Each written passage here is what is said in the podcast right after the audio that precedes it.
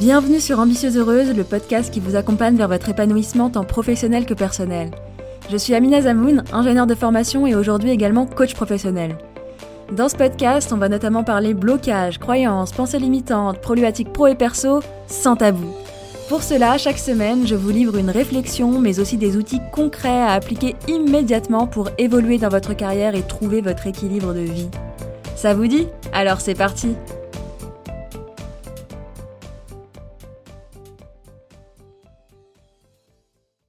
Bonjour à toutes et bienvenue dans un nouvel épisode La Minute Ambitieuse Heureuse, ces épisodes courts et puissants où je vous propose une réflexion, un outil, une question pour apprendre à vous connaître et évoluer vers l'ambitieuse heureuse que vous voulez être.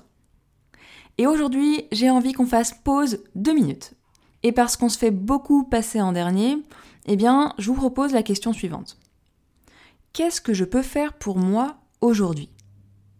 Et en quoi est-ce que c'est la meilleure chose pour moi et pour les autres que je fasse ça pour moi.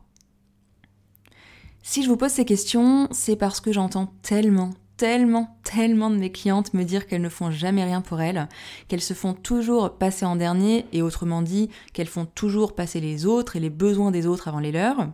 Mais est-ce que vous pensez vraiment que c'est leur rendre service de toujours les faire passer en premier?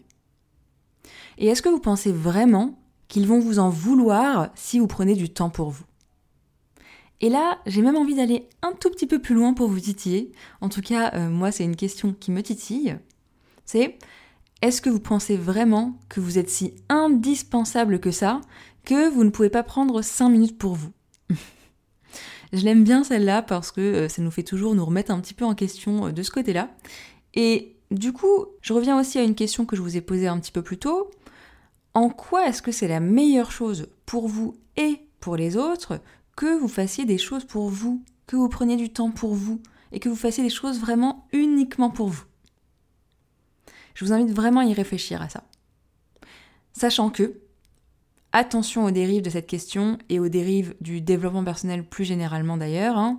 Je ne vous dis pas de ne pas prêter attention aux besoins des autres. Hein. On est d'accord que si vous êtes fatigué et que votre enfant vient de se couper ou de se faire mal par exemple, eh bien vous allez d'abord vous occuper de votre enfant avant d'aller faire votre sieste par exemple.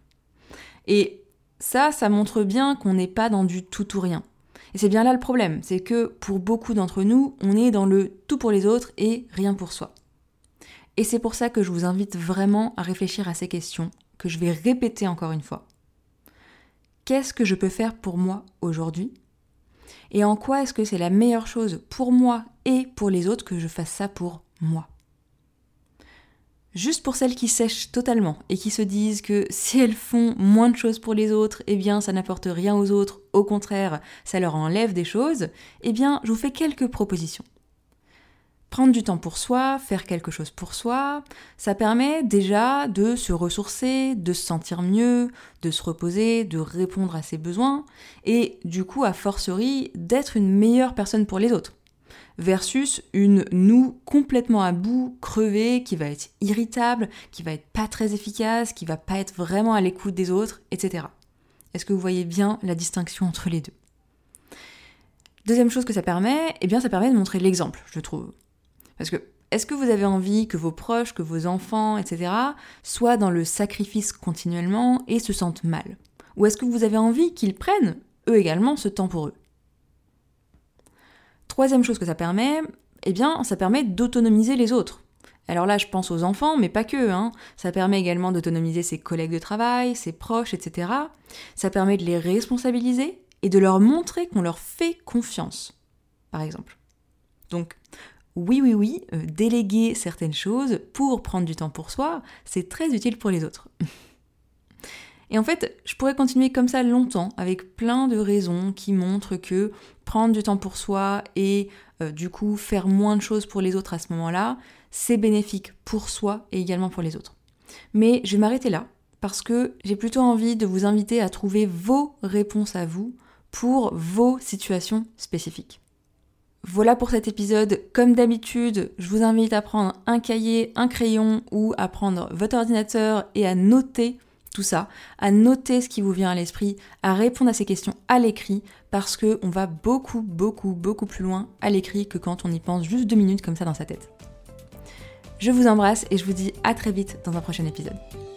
Merci d'avoir écouté cet épisode jusqu'au bout. Si c'est le cas, j'imagine qu'il vous aura apporté. Vous pourrez retrouver l'article associé à cet épisode sur mon site ambitieuseheureuse.com. Et si vous souhaitez recevoir des outils d'auto-coaching, des partages d'expériences et bien plus encore, sachez que vous pouvez vous abonner à la newsletter des Ambitieuses Heureuses où je vous partage plus de moi et plus pour vous.